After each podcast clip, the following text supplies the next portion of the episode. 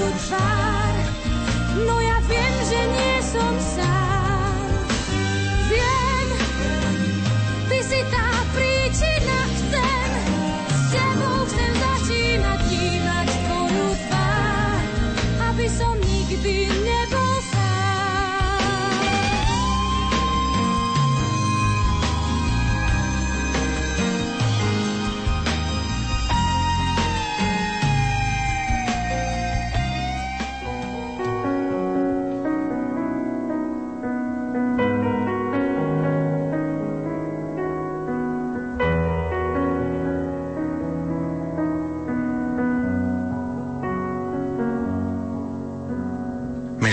poslucháči, prajeme vám pokojné dobré ráno.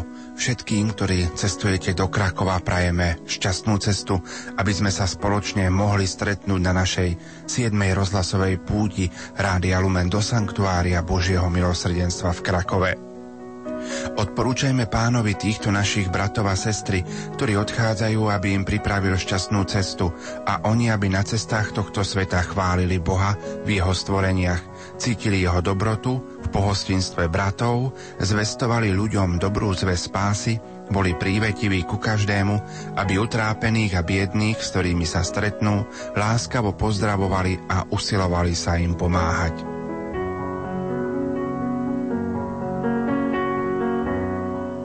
Modlíme sa. Všemohúci a milosrdný Bože, Ty si dal synom Izraela suchou nohou prejsť stredom mora a mudrcom, ktorí prišli k Tvojmu synovi, hviezdou si ukázal cestu. Pomáhaj našim bratom a sestrám a daj im šťastlivú cestu, aby pod Tvojou ochranou a s Tvojim požehnaním bez újmy došli tam, kam smerujú a aby si raz zaslúžili šťastlivo vojsť do prístavu väčšnej spásy skrze Krista, nášho pána. Pán s vami, nech vás žehná všemohúci Boh, Otec i Syn i Duch Svetý. Prajeme vám teda šťastnú cestu do Krakova na našu siedmu rozhlasovú púť Rádia Lumen do Sanktuária Božieho milosrdenstva v Krakove. Už o chvíľu vám ponúkneme pobožnosť krížovej cesty národných svetcov, ktorú pre Rádio Lumen pripravil nitrianský diecézny biskup Monsignor William Judák a potom samozrejme modlitbu korunky Božieho milosrdenstva. Nech sa vám teda pohodlne cestuje.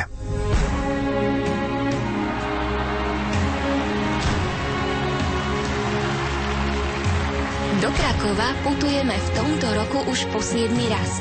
Spolu s nami pôjde aj kardinál Jozef Tomko. Veľmi sa teším, no ale dúfajme, že šťastlivo sa tam dostanem aj ja, aby som už na púti bol spolu so všetkými ostatnými pútnikmi zo Slovenska. Nenechajte si újsť príležitosť ďakovať spolu s nami za dar slovanského pápeža, hovorí biskup Stanislav Stolárik. Rozhodne pozývam všetkých z duchovnej rodiny Rádia Lumen na túto púť a ja myslím si, že v tomto roku padne určitý rekord a že tam príde najviac pútnikov poďakovať Pánu Bohu za tento veľký dar pápeža a potom jeho blahorečenia. Všetkých veľmi srdečne do Lagievník pozývam.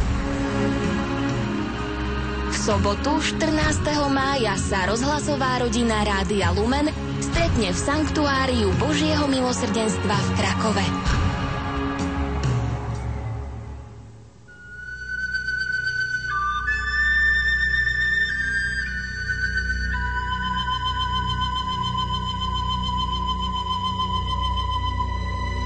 Krížová cesta národných svetcov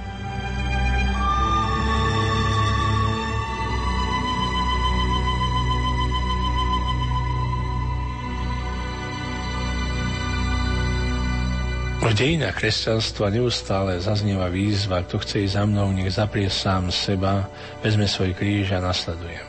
V priebehu vekov množstvo známych, ale aj neznámych mužov a žien každého veku a postavenia sa usilovalo a usiluje prijať túto výzvu do svojho života. Cez ich príklad máme aj my odvahu vybrať sa na túto cestu, ktorá je namáhavá, ale istá.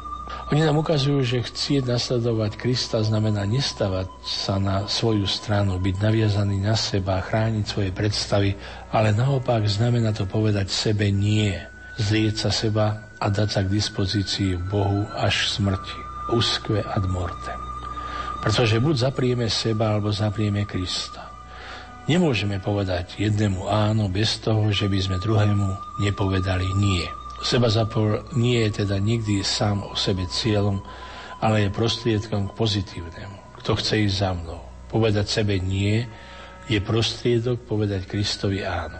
My chceme v nasledujúcej chvíli, drahí bratia a sestry, sledovať ľudí, ktorí sú nám blízky svojim životom a ktorí posvetili našu zem svojou modlitbou, ale aj činnosťou navonok a ktorí túto výzvu vo svojom živote dôsledne uplatnili. Nebola to ľahká cesta, mala však svoj zmysel a prináša hojné ovocie až do dnešných čias. Spoločne sledujme túto Ježišovú cestu, ktorá je našou, aby sme aj my mali odvahu kresťansky žiť a zomrieť.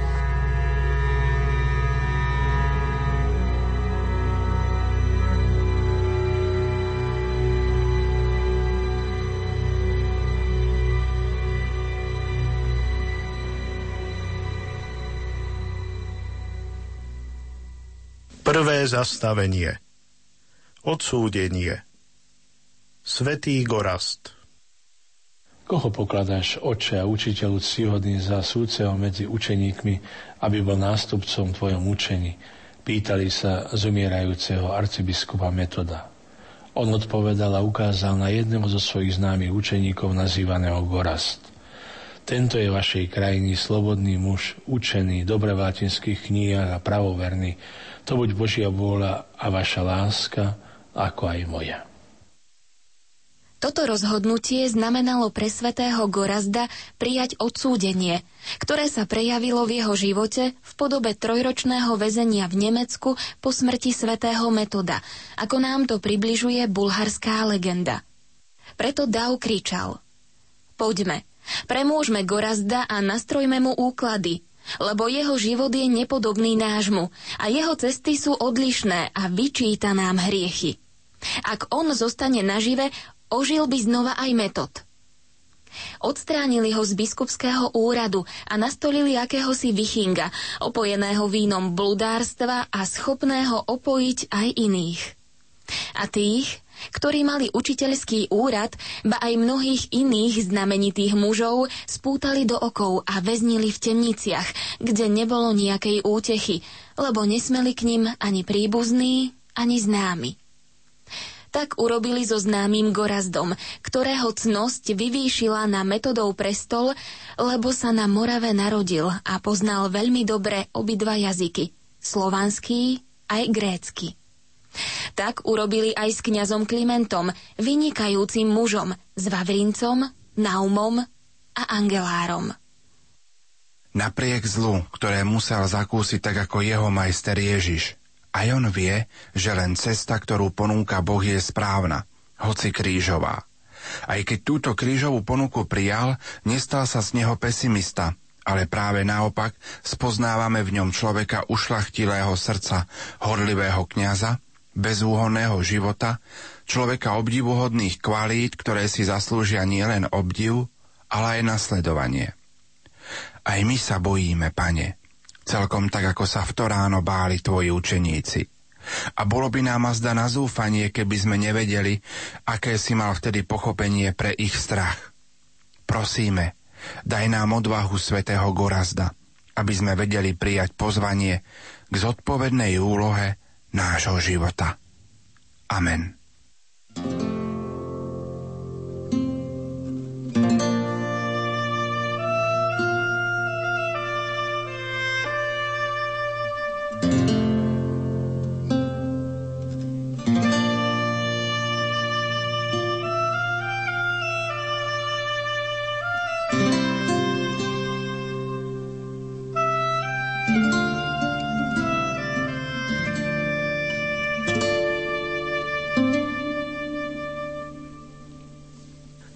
zastavenie Kríž na ramená Svetý Cyril keď Rastislav žiadal o učených mužov, aby upevnil ríšu po politickej a cirkevnej stránke, byzantský cisár Michal III vybral dvoch solúnskych bratov Konštantína a Metoda. Obratil sa na Konštantína slovami Viem, filozof, že si ustatý, ale treba ti sta ísť, lebo tieto veci nemôže nikto iný vykonať, iba ty. Filozof odpovedal, i ustatý som, i chorý telom, ale s radosťou tá pôjdem, ak majú písmena pre svoj jazyk. Cisár volil správne, ba mohli by sme povedať, že určil na misiu tých najlepších. Boli to vzdelaní muži hlbokej viery, dobrých mravov, skúsení diplomati, ktorí ovládali miestne macedónske nárečie, blízke reči ľudu na novom misijnom území. Mladší brat Konštantín sa narodil okolo roku 827 ako najmladší zo siedmých detí. Po skončení cisárskej školy v Konštantínopole, kde pod vedením vzdelancov zvučného mena nadobudol vynikajúce vzdelanie, sa stal bibliotekárom a neskôr profesorom na vysokej škole v Konštantínopole. Pre svoju učenosť si vyslúžil meno filozof. Pretože Sloveni nemali svoje písmo, Konštantín filozof v spolupráci s metodom zostavil slovanské písmo Hlaholiku a začal prekladať bohoslužobné knihy. Založil vyššiu školu pre výchovu domácej inteligencie. Práca, ktorú vykonával, sa stretávala s nepochopením mnohých. Nikdy však kríž, ktorý prijal aj v tejto podobe, od seba neodhodil – Dokonca aj pred svojou smrťou myslí na tých, ktorí mu boli zverení. Svedčí o tom aj jeho duchovný testament, keď zomiera 42-ročný, unavený ťažkou prácou 14. februára 869. Vyslíš moju modlitbu a zachovaj verné stádo, nad ktorým si ustanovil mňa, svojho nesúceho a nehodného sluhu. Zbav ho bezbožnej a pohanskej zloby tých, čo vyslovujú proti tebe rúhanie a znič trojjazyčný blud a zveľať svoju církev množstvom. Všetkých spoj do jednoty, učiň ich ľudom znamenitým, jednomyselným v pravej viere a správnom vyznávaní a vnúkni do ich srdc slovo tvojho prijatia za synov. Lebo to bol tvoj dar, takže si nás nehodných ochotných na dobré skutky a tebe milé činy, prijal hlásať evanielium tvojho Krista. Tých, ktorých si mi dal, ako tvojich tebe odovzdávam. Spravuj ich svojou mocnou pravicou, skry ich pod ochranu svojich krídel, aby všetci chválili a oslavovali tvoje meno. Nedopust, Pane, aby to s našim ustráchaným sebectvom zašlo až tak ďaleko, že by sme sa báli Tvojho pozvania – prijať kríž v akejkoľvek podobe. Nedopusť, aby sme si čo len na chvíľu pripustili katastrofálnu myšlienku, že by sme mohli existovať aj bez teba, bez tvojej pravdy, o ktorej si vydal svedectvo aj prostredníctvom svätého Konštantína Cyrila. Amen. thank you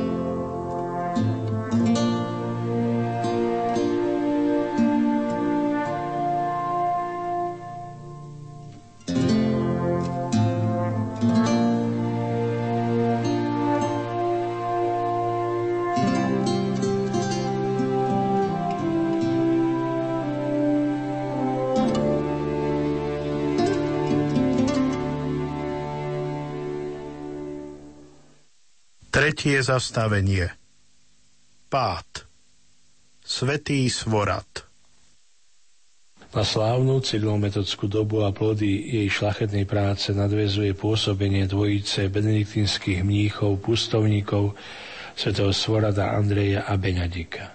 Oni v duchu reguli, modli sa a pracuj, prehlbovali vieru a prinášali hojnosť Božieho požehnania aj milosti na územie nášho národa. Svorad okolo roku 1020 prichádza na Slovensko z územia Poľska. Nedaleko Nitry v benediktínskom kláštore svätého Hipolita na Zobore ho prijíma opát Filip, od ktorého dostáva i rehoľné meno Andrej. Rozhodol sa viesť pustovnícky život. Svetý Svorad Andrej žil prísnym asketickým životom. Zvlášť asketicky žil cez pôstne obdobie. Po dennej práci, ktorá spočívala v kločovaní lesa a vyučovaní pospolitého ľudu, si pripravil taký nočný odpočinok, ktorý sa mohol nazvať skôr tríznením ako oddychom. Tvrdý a prísny spôsob života, vyčerpávajúca práca, časté pôsty, hrdinský druh askézy nemohol dlho vydržať ani najsilnejší organizmus.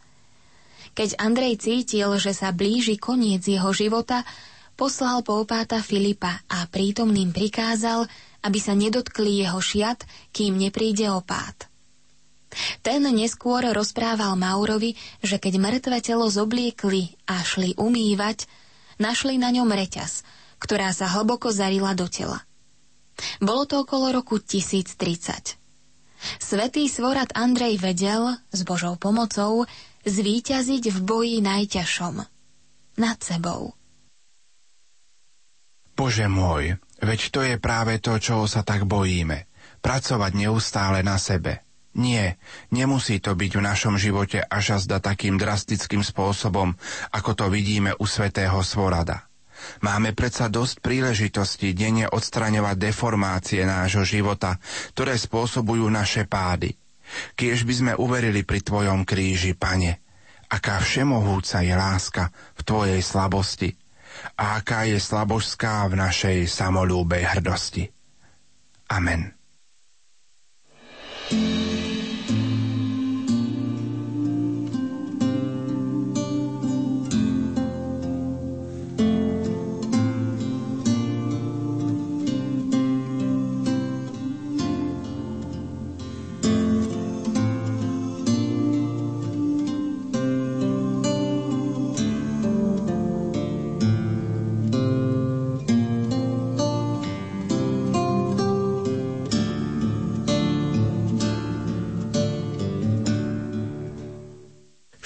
Zastavenie Matka Božia a naša Matka Úctu k Pane Márii možno na začiatku šírenia kresťanstva vidieť aj na našom území.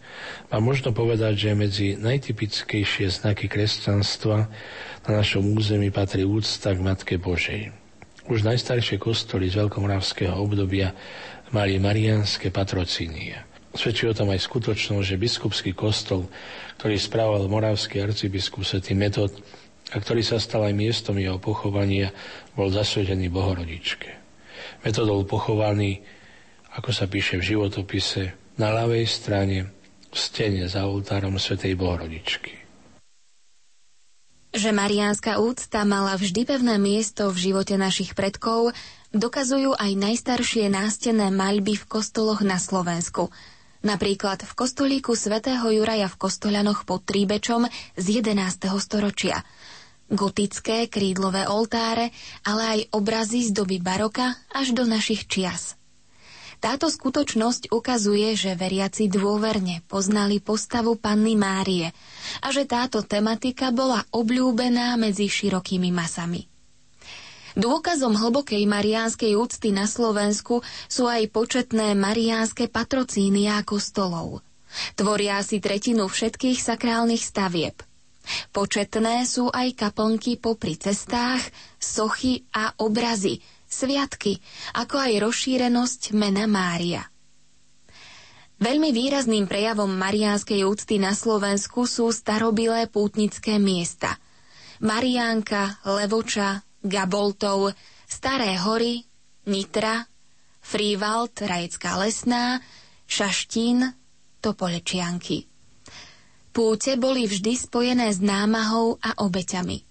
Trvali niekedy nielen celé dni, ale i týždne. Napriek tomu boli vždy túžobne očakávané. Nebola to len príležitosť vzájomného stretnutia a zblíženia, ale tiež prehlbenia viery, duchovnej očisty a načerpania síl. Je potešiteľné, že aj v našom čase sú zaplnené pútnické chrámy najmä mladými ľuďmi – hoci sme deťmi tejto doby, chápeme, že Mária má jedinečné poslanie a postavenie v Božom ľude. Ona je jeho najvznešenejším členom a zároveň aj najosvedčenejším vzorom a najláskavejšou matkou. Chceme sa, Matka Božia naša, s Tebou často stretávať a tak sa o Teba učiť v zmysle slov pápeža Jána Pavla II., Tvojho veľkého ctiteľa. Kde sa môžeme lepšie naučiť, čo znamená byť Božími deťmi, než pri nohách Božej Matky? Mária je najlepšia učiteľka. Kde možno lepšie uchovať a strážiť dedictvo Božích detí, prislúbené Otcom, než v jej materinskom srdci? Zdravá z Mária, milosti plná Pán s Tebou, požehnaná si medzi ženami a požehnaný je plod života Tvojho Ježiš. Svetá Mária, Matka Božia, pro za nás hriešných, teraz i v hodinu smrti našej. Amen.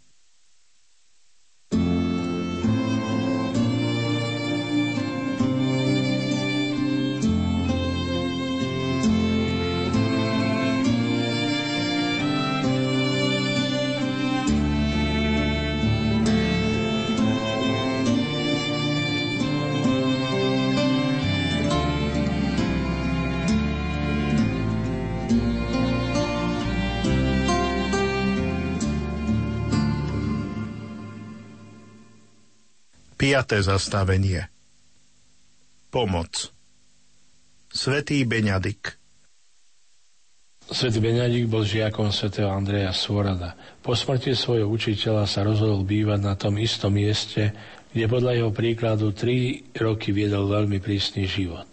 Tu ho prepadli zbojníci, zviazali ho a hodili do váhu.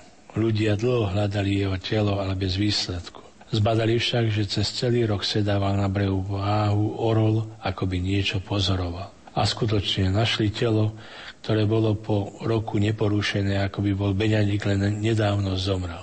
Jeho telo pochovali v bazilike Sv. Emerama v Nitre, tak ako telo jeho učiteľa Svorada, hovorí legenda, ktorú napísal peťkostolský biskup Maurus.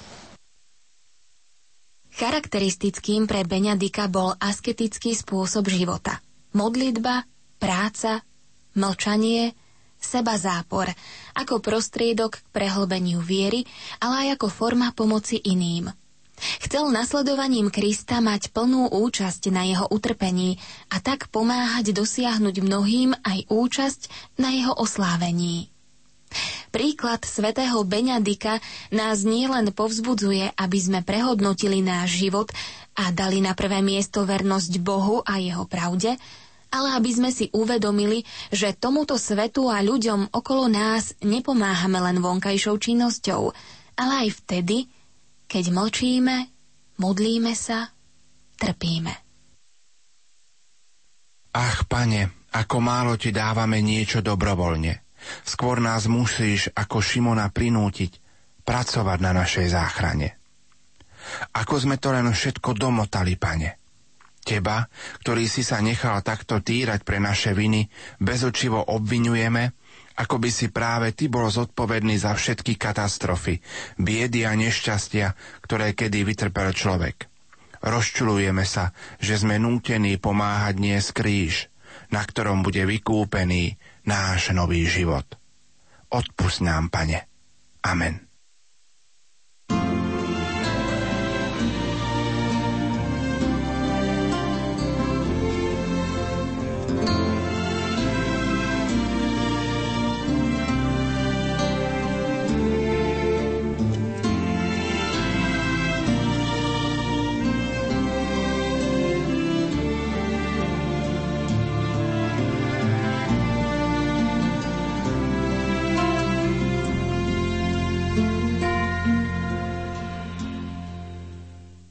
Šiesté zastavenie Veronika Sveta Alžbeta Bratislavská Durínska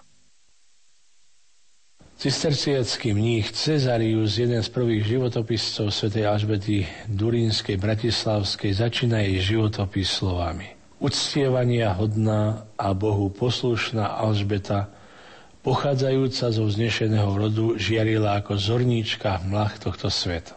A skutočne, Alžbeta patrí k tým katolickým svetým, ktorí podobne ako svätý František Asisky neustále fascinovali a fascinujú dnes všetkých ľudí. Je živým svedectvom toho, čo dokáže všetko v ľudskom živote opravdivo veľká láska. Narodila sa v roku 1207 na Bratislavskom hrade ako dcéra uhorského kráľa Ondreja II. Už ako 14-ročná na žiadosť rodičov uzavrela manželstvo s durínskym kniežaťom Ľudovítom. Ľudovít bol natoľko veľkodušný, aby pochopil, že jeho manželka okrem neho miluje z celého srdca aj niekoho iného. Ježiša Krista, ktorého nachádzala v chudobných. Vždy bol na jej strane, keď jej zverený majetok nepoužívala na šperky či drahé oblečenie, ale pre chudobných svojho grovstva. Keď v roku 1225 Durínsko zachvátil hladomor, Alžbeta nechala otvoriť všetky truhlice s pokladmi a všetky sípky, ktoré patrili durínskym grófom, aby, nakoľko to bolo možné, nasítila hľadujúcich. Ľudovít však čoskoro na krížovej výprave podľa Holmoru. Nikto sa neodvážil oznámiť Alžbete smrť jej manžela – a keď sa to nakoniec musela predsa len dozvedieť, blúdila izbami a kričala. Ach, pane Bože, teraz mi zomrel celý môj svet. Príbuzní jej manžela si ju síce vážili, ale žiadali od nej, aby sa svojim životom prispôsobila životným formám, ktoré zodpovedali jej postaveniu. Alžbeta, ktorej srdce bolo plné lásky k chudobným, nemohla splniť tieto požiadavky, lebo v chudobných videla samého Krista. Preto v roku 1228 opustila Wartburg a odišla do Marburgu, aby sa tam mohla naplno venovať službe chudobným. Zo svojho majetku, ktorý dostala po manželovej smrti, založila veľký útulok pre chudobných a veľkú nemocnicu.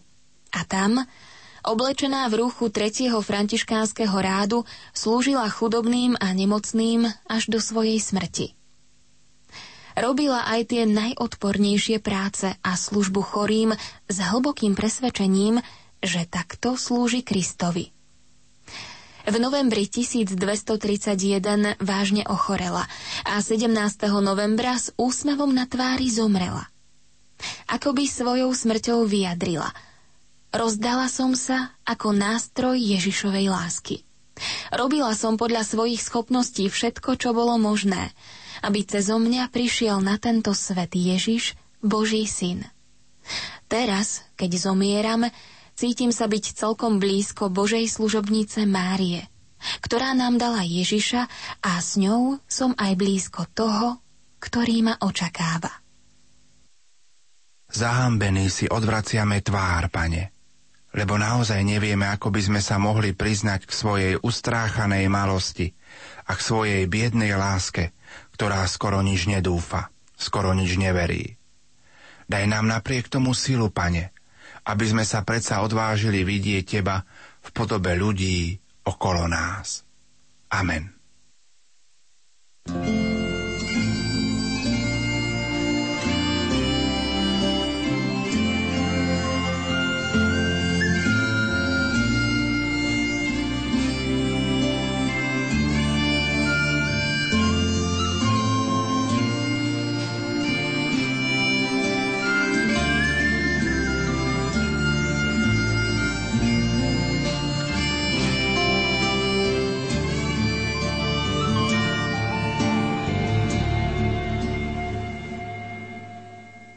Siedme zastavenie.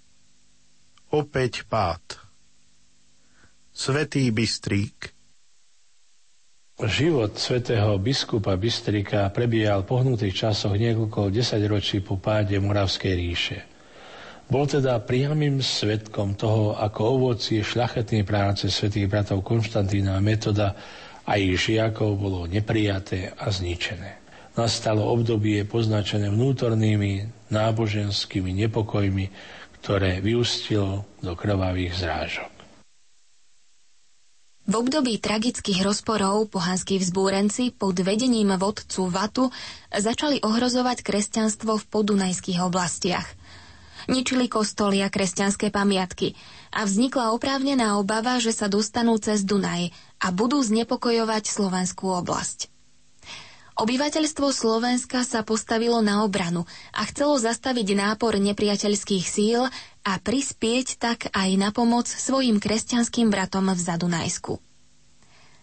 Nitrianský biskup Bystrík, ktorý sa usiloval prejsť cez Dunaj na člnku, bol zasiahnutý šípmi a následkom tohto zranenia na druhý deň zomrel.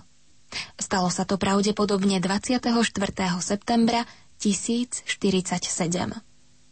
Osobnosť svätého Bystríka, biskupa a mučeníka, je pre nás vzácna, pretože ako nitrianský biskup bol pokračovateľom, šíriteľom a obrancom vzácneho dedičstva Cyrila a Metoda na miestach posvetených ich prítomnosťou. Jeho život nás presvieča, že cesta za Kristom nie je vždy priamočiara, ale vždy možná. Nazdávali sme sa, pane, že vydávať svedectvo pravde znamená byť veľkým, silným, impozantným hrdinom. A ty tu ležíš prachu cesty. Keby sme sa len nebáli vydávať svedectvo pravde i vtedy, keď to nik nebude považovať za hrdinstvo, ako to dokázal svätý Bystrík.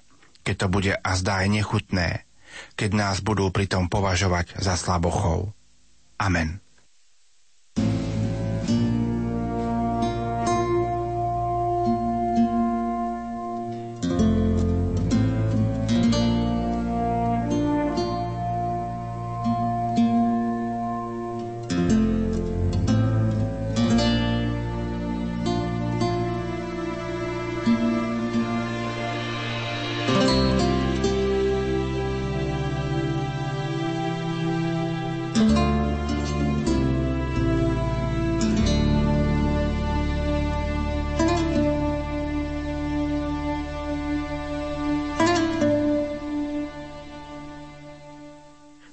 Zastavenie. Ženy a Ježiš. Žofia Bosniaková.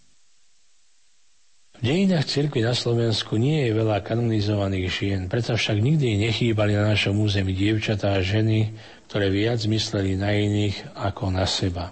Spomeňme si na vzornú raholničku Agnesu Otiliu, rodačku z Kolína nad Rínom, ktorá prežila väčšiu časť života v Bratislave ako sestra Rehole Ušulínok, kde našla po svojej smrti v roku 1705 miesto v krypte kláštora, ktorý za veľkých obetí v čase tureckého nebezpečenstva postavila. Jej telo je neporušené, ako to viackrát dosvedčila komisia zložená z viacerých odborníkov.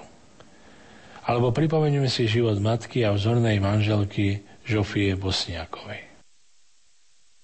Vieme, že jej veľkosť nespočíva v neporušenom tele, ktoré však môže byť prejavom Božej priazne voči tejto cnostnej žene matke na povzbudenie iných.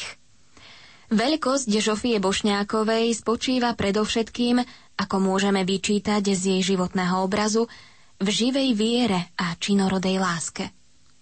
Plnenie Božej vôle nespočívalo u nej, ako to obyčajne býva, vo veľkých skutkoch, ale v drobnej práci starostlivej matky a manželky.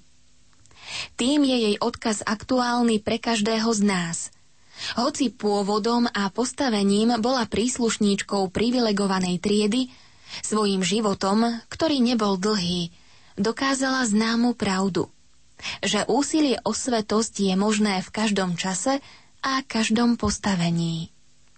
Môžeme u nej vidieť cnosti, ako sú láska k Bohu a blížnym, skromnosť, pokora, spravodlivosť, ochota pomôcť trpiacim – aj naša doba má ženy tohto typu. Či nie je prejavom svetosti žena matka, vzorne sa starajúca o svoju rodinu?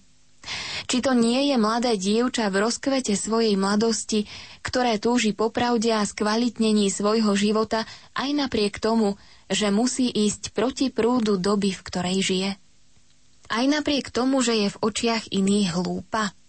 Či svetosť sa azda nenachádza v podobe našich starých mám, ktoré takmer nepúšťajú z rúk ruženec, aby sa modlili za nás, ktorí v uponáhľanom živote nemáme čas? Či nie je svetosť v živote obetavých rehoľných sestier, ktoré povedali svoje áno bez výhrad? Pane, odpusť, že sme zabudli, čo znamená žena v našom živote. Často ju pokladáme za menej cenu, za slúžku. Matka viacerých detí je nám na výsmech. Zabúdame, že citlivé ženské srdce prináša nenahraditeľné hodnoty a robí nás svet ľudskejším.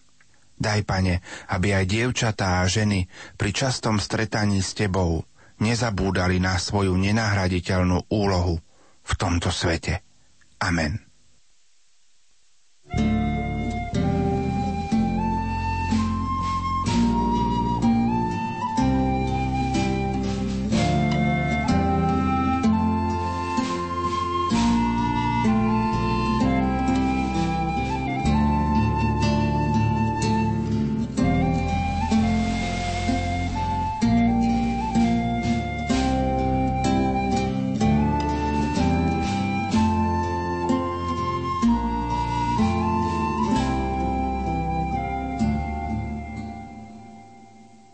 Deviaté zastavenie Tretí pád Mučeníci 20.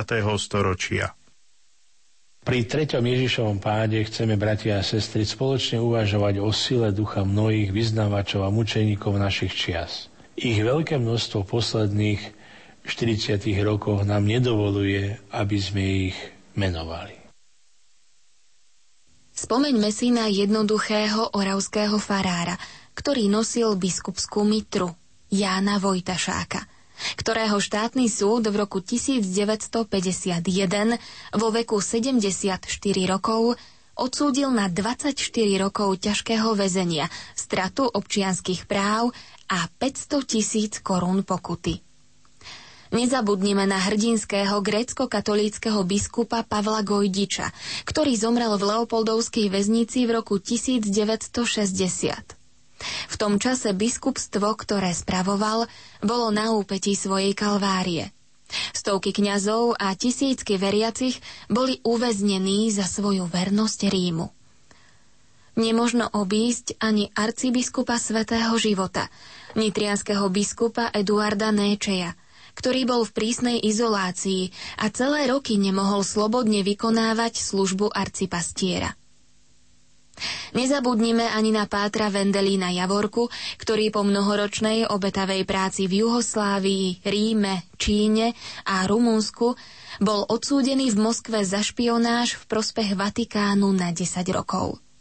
Prešiel 12 rôznych väzníc a táborov na Sibíri.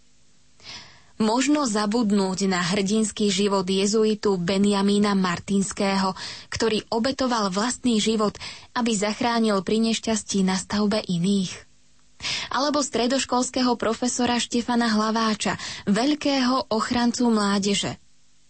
Alebo v apríli 1950 zatknutých 2192 reholníkov.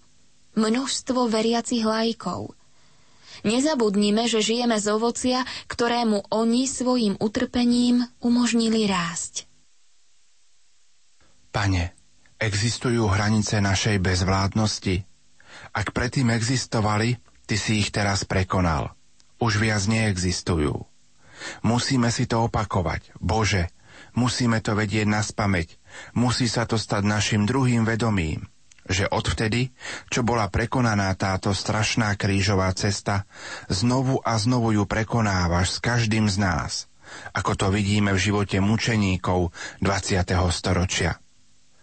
A je isté, že ako vtedy, aj teraz s nami ideš, cez všetky pády a povstania až na vrch, aby sme už nikdy nepochybovali, či to vôbec dokážeme. Amen. thank you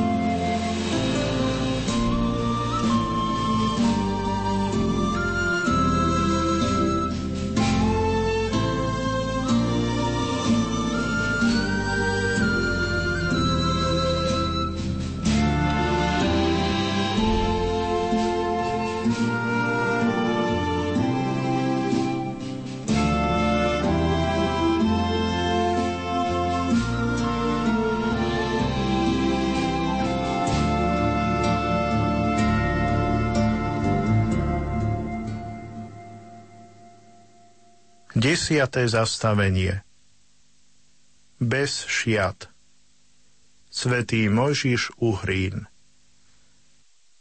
v čase veľkých nepokojov na prelome 10. a 11. storočia prichádza z východného Slovenska mladý muž zo vznešeného rodu, znechutený politickými pomermi vo svojej vlasti na územie ukrajinského kniežatstva spolu so svojím bratom Jurajom.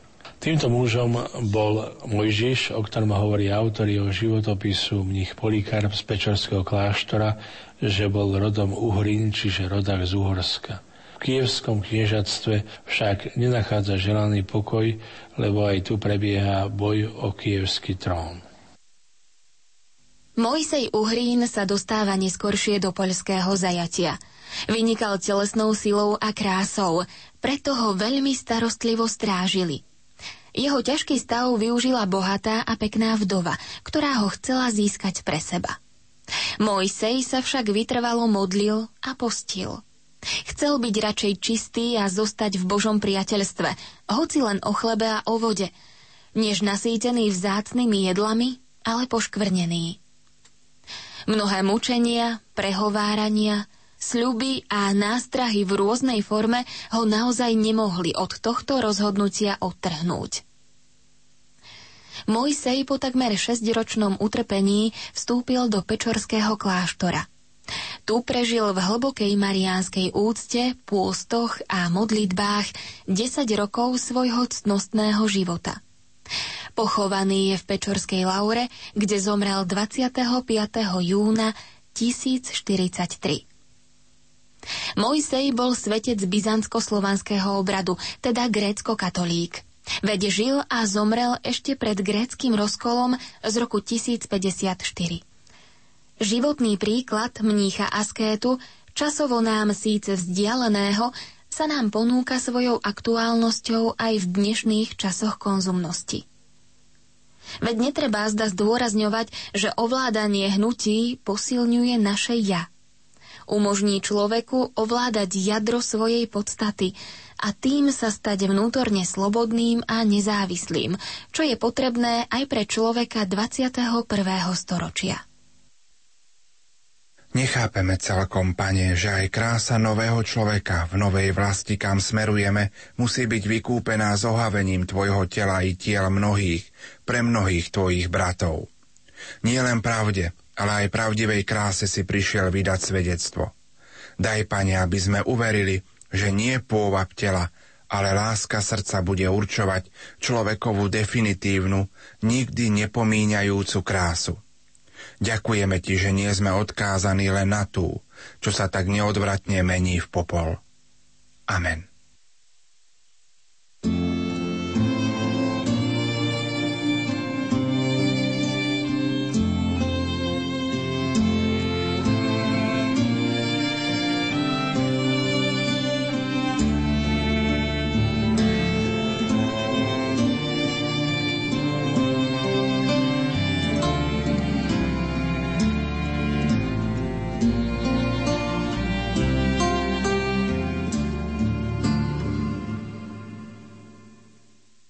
Jedenácté zastavenie.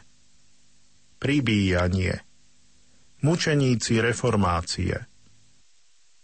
Každá udalosť dejina ľudstva má svoje dôsledky, ale málo ktorá tak hlboko a dlhodobo ovplyvnila dejiny Európy ako reformácia. Prenikanie nových myšlienkových prúdov, ktoré chceli oslobodiť človeka od pút stredovekej cirkvi, prinieslo na miesto vysnívaný slobody chaos do osobného aj spoločenského života.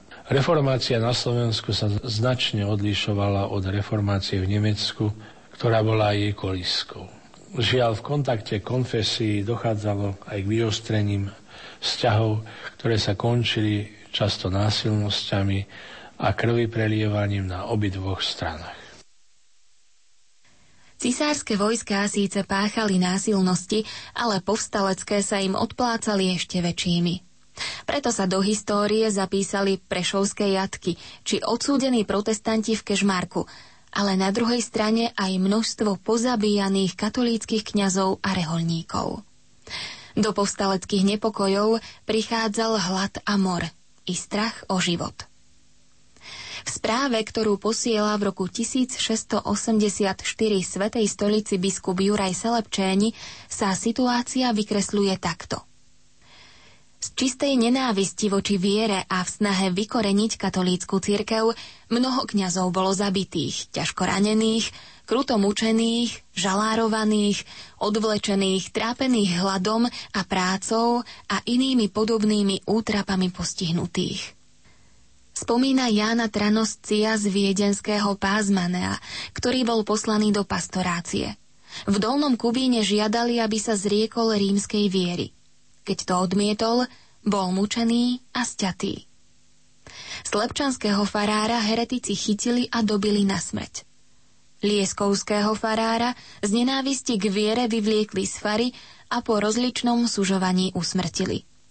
Iného farára z tej istej farnosti podobne mučili a obesili.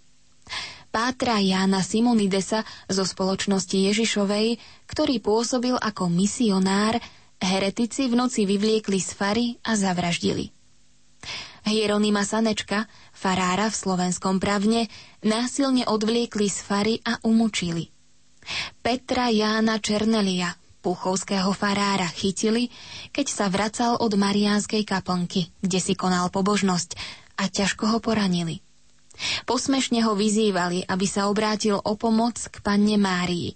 Keď im odmietol odpovedať a začal sa nahlas modliť vyznanie viery, na mieste ho zabili. Pribylinského farára, keď sa postavil proti heretikom, kruto týrali a zavraždili. Juraja Čepeliniho z rehole svätého Pavla, rodáka z Byče, ako aj pátra Martina Tereka z tej istej rehole, z nenávisti proti viere heretici zavraždili. Biskup Selepčéni v zozname uvádza vyše 20 mien. Ako dodatok listiny je poznámka, že okrem týchto ešte mnohí iní kňazi a katolícky veriaci boli prenasledovaní pre svoju vieru a tak dosiahli korunu mučeníctva.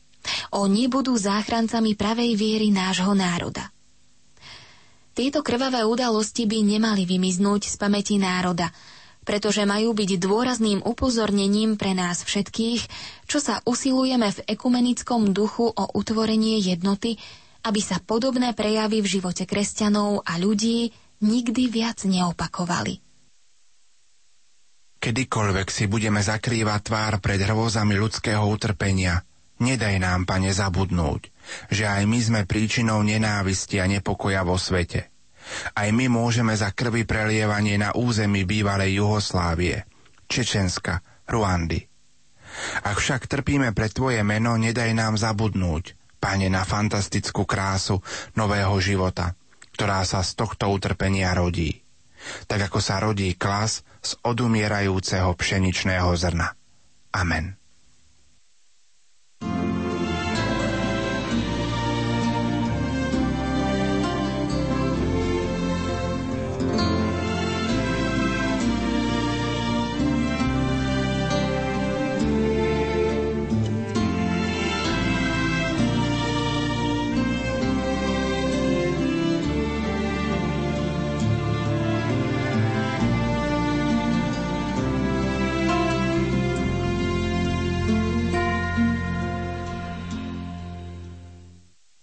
12. zastavenie Naplnenie života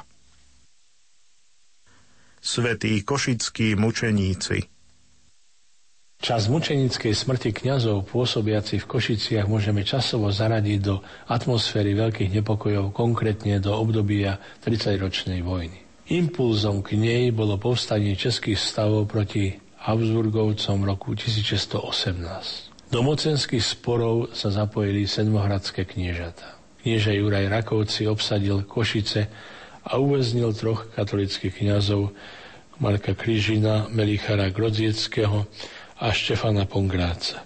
Hoci mohli kňazi nechceli opustiť hrstku verných veriacich, o ktorých duchovné dobro sa napriek mnohým ťažkostiam starali.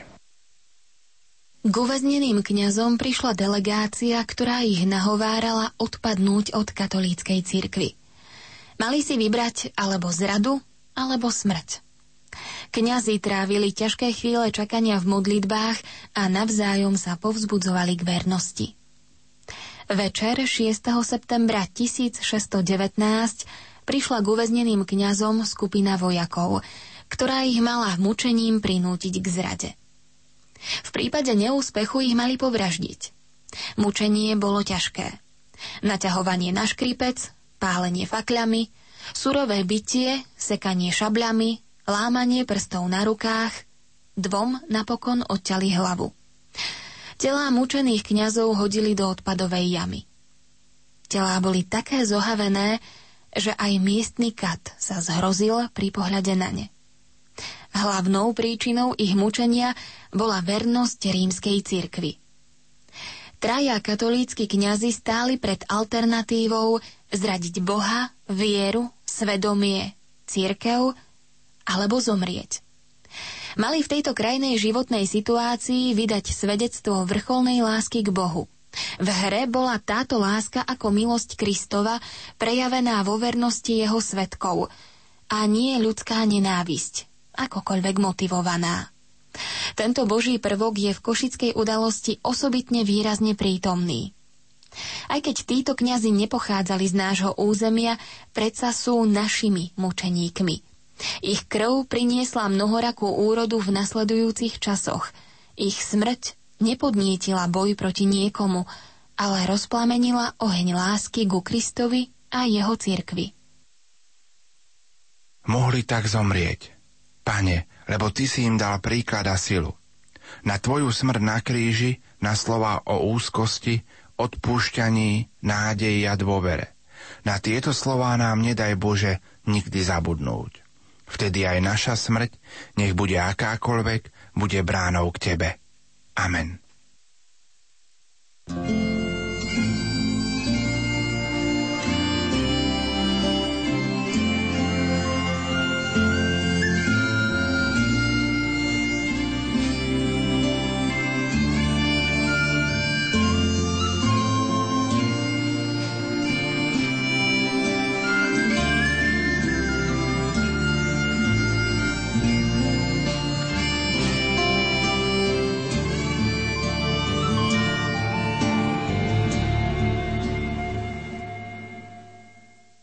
13. zastavenie Posledné objatie Mariánska úcta na Slovensku Mariánska úcta prešla síce rôznymi formami, ale pevné miesto v pamäti národa má od začiatku obraz trpiacej matky pod pánovým krížom.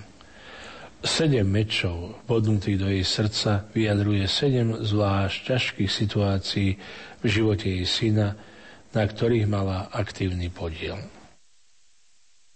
V takomto vyobrazení, kde je veľa bolesti, ale nenájdeme tam beznádej a rezignáciu, bola odpradávna nášmu národu útechou a posilou v mnohých utrpeniach.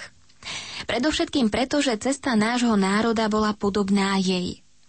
Cez mnohé pohromy po páde Moravskej ríše, cez vojnové hrôzy lúpežných Tatárov, Husitov a Turkov, ako aj iné krvavé udalosti, ktoré prešli našim územím až po biedu, ktorá vyhnala jednu tretinu slovenského národa do ďalekej cudziny.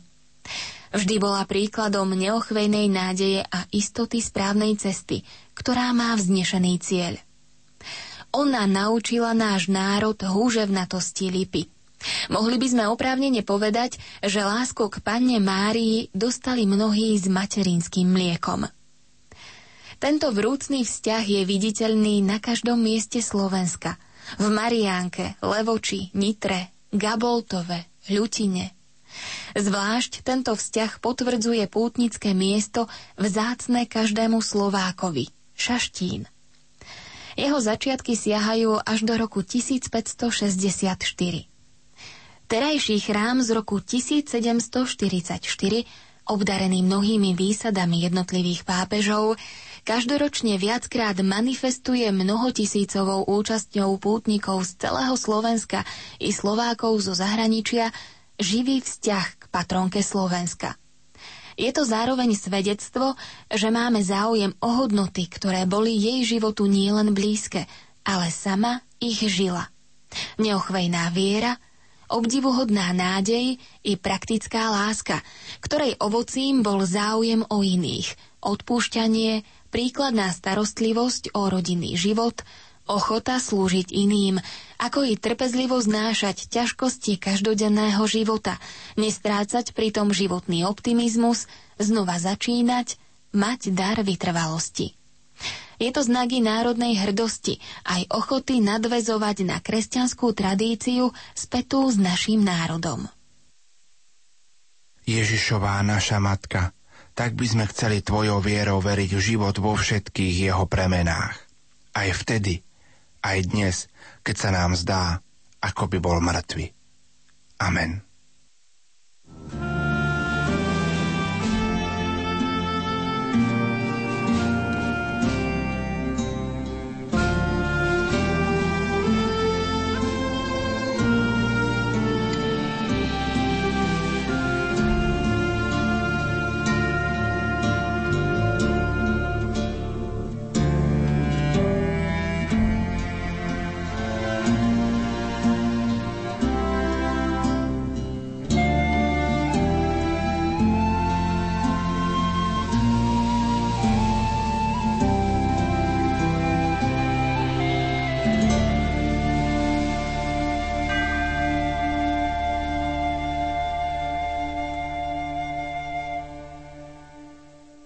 14. zastavenie Pohreb Svetý metod Svetý metod, vyčerpaný neúnavnou prácou, poznačený utrpením ešte pred smrťou, určuje svoju nástupcu v osobe svätého Gorazda, pochádzajúceho z tohto územia. On ako autor života metodovho zachytil aj posledné okamy svojho vzácného učiteľa. Nevieme, kde sa nachádza jeho hrob – Žiaľ, nemáme možnosť uctiť si ani miesta odpočinku viacerých osobností, ktoré znamenali tak veľa pre našu kresťanskú históriu. No aj napriek tomu duch svätého Metoda a jeho brata, svätého Konštantína Cyrila, žije. Právom, veď aj náš slovenský národ dostal prostredníctvom nich bohatstvo nevyčísliteľných hodnôt – v ich živote môžeme vidieť vzácne kvality osobného života, ako sú vernosť cirkvi, úprimná zbožnosť, apoštolská horlivosť, obetavosť, trpezlivosť, ochota trpieť pre spravodlivosť a nadovšetko láska k Bohu a ľuďom, pre dobro ktorých sa obetovali. To všetko nás zavezuje byť vernými ich odkazu, ako nám to pripomenul viackrát počas návštevy Slovenska svätý otec Ján Pavol II. Základy vašej kultúry položili svätý Cyril a Metod. Oni aj naznačili hlavné črty programu budúceho vývoja. Tento program má svoje meno. Ježiš Kristus. Pane, daj, aby sme verili Tvojmu svedectvu – Uvedomujeme si, že samých seba by sme beznádejne stratili, keby sme ti neverili. A chceme ti veriť aj vtedy, keď bude treba ísť tvojom mene po krížovej ceste. Hoci aj takej, po akej si šiel ty. Amen.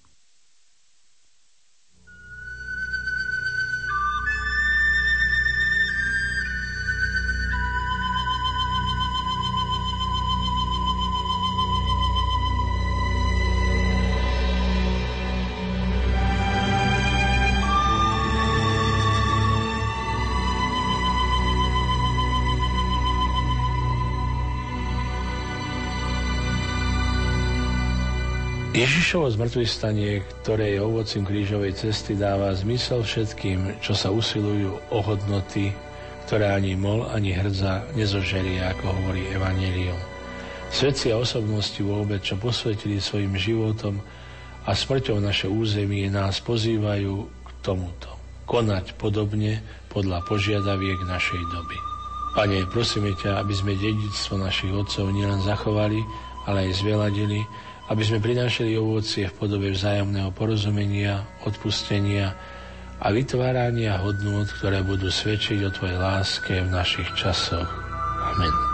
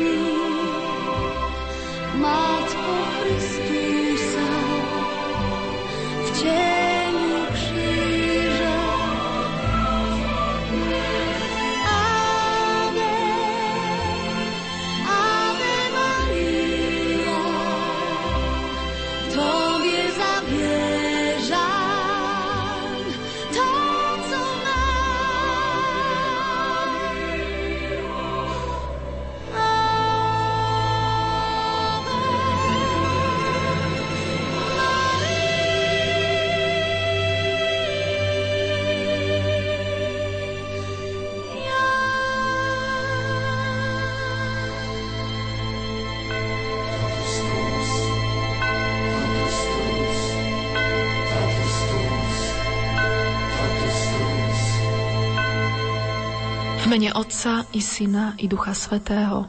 Amen. Oče náš, ktorý si na nebesiach, posved sa meno Tvoje, priď kráľovstvo Tvoje, buď vôľa Tvoja ako v nebi, tak i na zemi. Chlieb náš každodenný daj nám dnes a odpúsť nám naše viny, ako i my odpúšťame svojim vinníkom a neuved nás do pokušenia, ale zbav nás zlého. Amen. Zdravá Mária, milosti plná, Pán s Tebou, Požehnaná si medzi ženami a požehnaný je plod života Tvojho Ježiš. Svetá Mária, Matka Božia, pros za nás hriešných, teraz i v hodinu smrti našej. Amen. Verím v Boha Otca Všemohúceho, Stvoriteľa neba i zeme, i Ježiša Krista, Jeho jediného Syna, nášho Pána, ktorý sa počal z Ducha Svetého, narodil sa z Márie Panny, trpel za vlády Poncia Piláta, bol ukrižovaný, umrel a bol pochovaný. Zostúpil k zosnulým, tretieho dňa vstal z mŕtvych, vystúpil na nebesia, sedí po pravici Boha Otca Všemohúceho. Odtiaľ príde súdiť živých i mŕtvych. Verím Ducha Svetého, Svetú Církev Katolícku, spoločenstvo svetých, odpustenie hriechov, voskriesenie tela a život večný. Amen.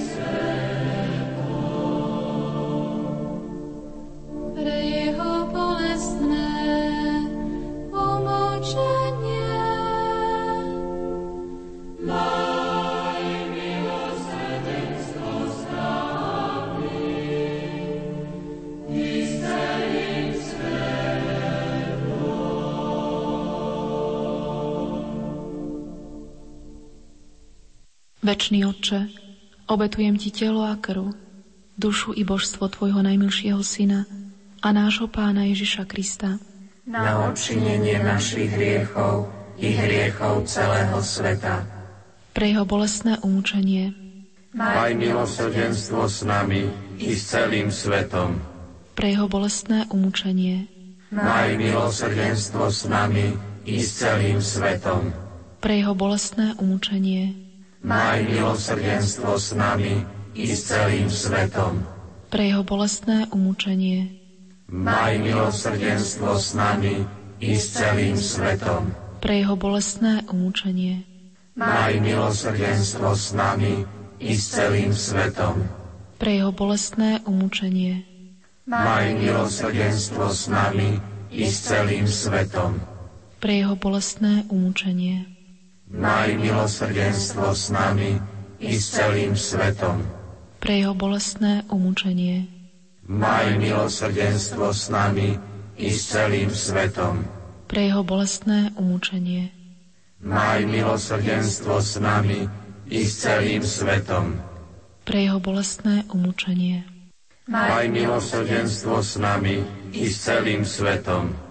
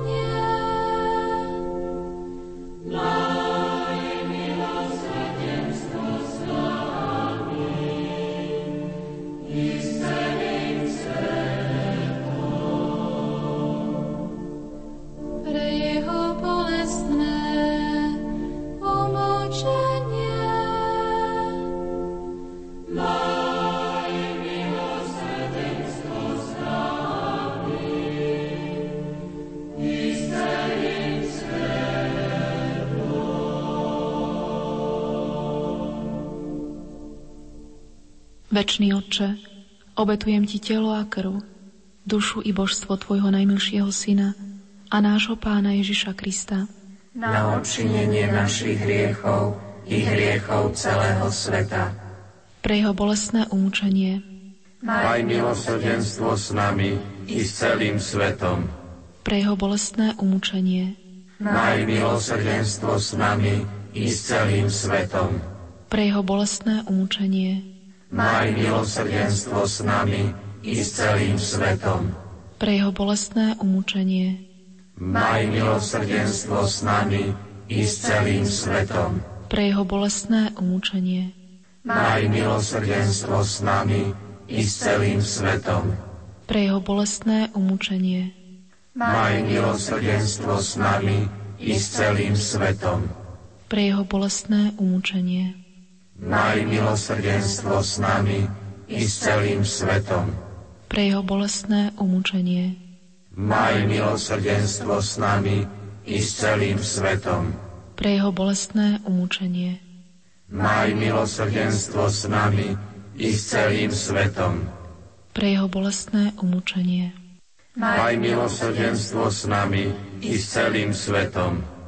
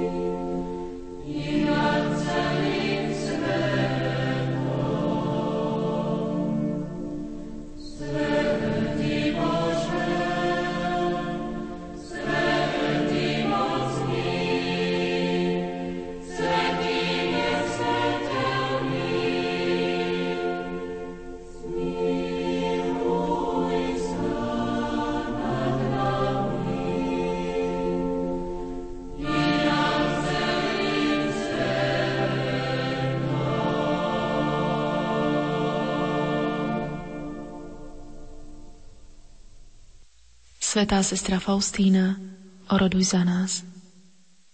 V mene Otca i Syna i Ducha Svetého. Amen.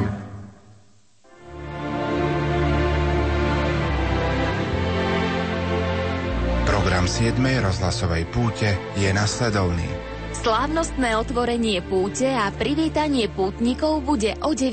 hodine. Do Krakova prinesieme aj relikvie svätého Cyrila a nebude chýbať aj modlitba posvetného ruženca.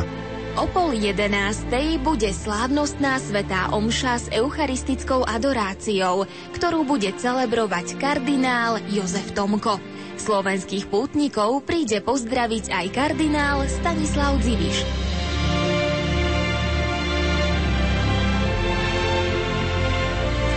Popoludňajšom programe od 13. hodiny 30. minúty nezabudneme na gospelový koncert Ľudky Koščovej, rozhovor s pozvanými hostiami a prednášku na tému Jan Pavol II a Božie milosrdenstvo.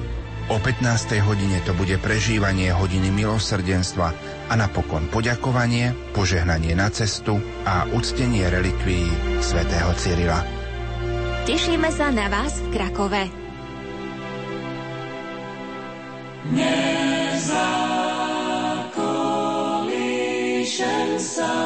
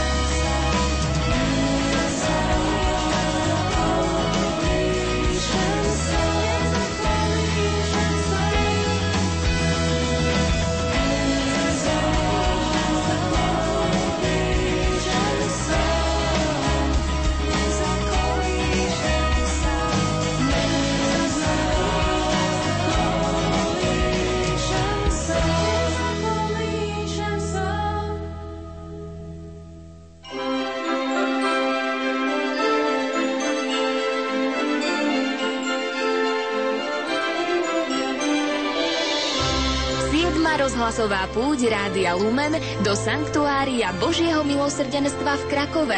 Pokoj a nádej do vašich domovov.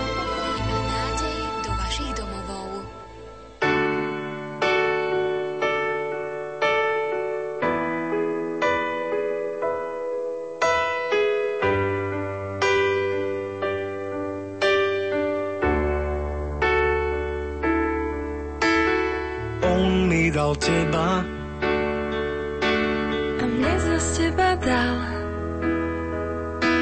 On spojil naše životy v jeden krásny pár. On zahrnul nás láskou do srdc nám ju vlial. Kdy kráčali sme spolu a s ním bez obáv som hladný po láske nebom. Naša láska trasie, ty neopustíš ma viem. Celý život prežije s tebou. Nie som hladný po láske nebom. Naša láska trasie, ty neopustíš ma viem. Celý život s tebou prežijem. Nech obchádzajú svári, hriech a úskalia. Nech naša láska horí, nikdy ju nezhasia. Pomáhaj nám, Bože, po všetky naše dni naplňaj nás láskou. V nás nikdy nezhasni. Som hladný, po láske nebom. Naša láska trasie, ty neopustíš ma viem. Celý život prežijem. S tebou nie som hladný, po láske nebom. Naša láska trasie, ty neopustíš ma viem. Celý život s tebou prežijem.